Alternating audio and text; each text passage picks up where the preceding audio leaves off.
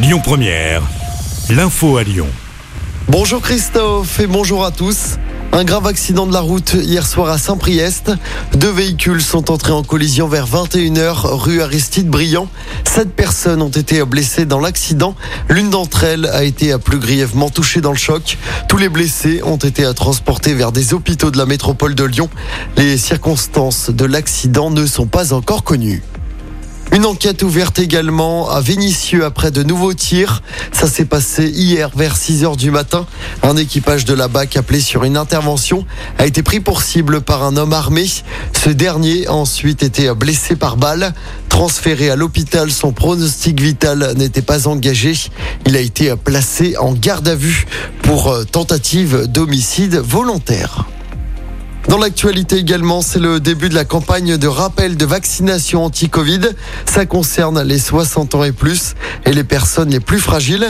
Cette nouvelle campagne se fait avec de nouveaux vaccins spécialement adaptés aux variants Omicron, actuellement majoritaires dans le pays.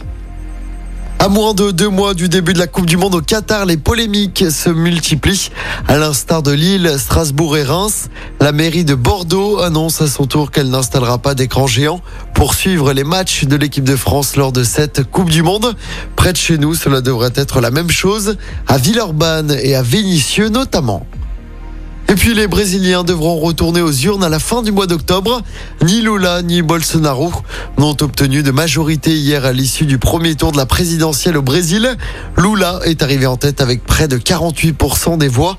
Son adversaire président sortant d'extrême droite obtient un peu plus de 43% des suffrages. Le second tour est prévu le 30 octobre. On passe au sport en football. L'OL sombre encore un peu plus à Lens. Quatrième défaite d'affilée en championnat pour les Gones. Ça faisait 30 ans que ce n'était pas arrivé. Les Lyonnais ont perdu 1-0 hier soir sur la pelouse des Lensois. Catastrophique dans le jeu. Les Gones ont encaissé un penalty dans les dix dernières minutes du match. Au classement, l'OL est septième à 9 points déjà du podium après seulement 9 journées de championnat. L'OL qui jouera face à Toulouse dès vendredi soir au Groupama Stadium. Et puis toujours en foot, les filles de l'OL connaîtront tout à l'heure leurs adversaires en Ligue des Champions. Le tirage au sort des phases de poule est prévu à 13h.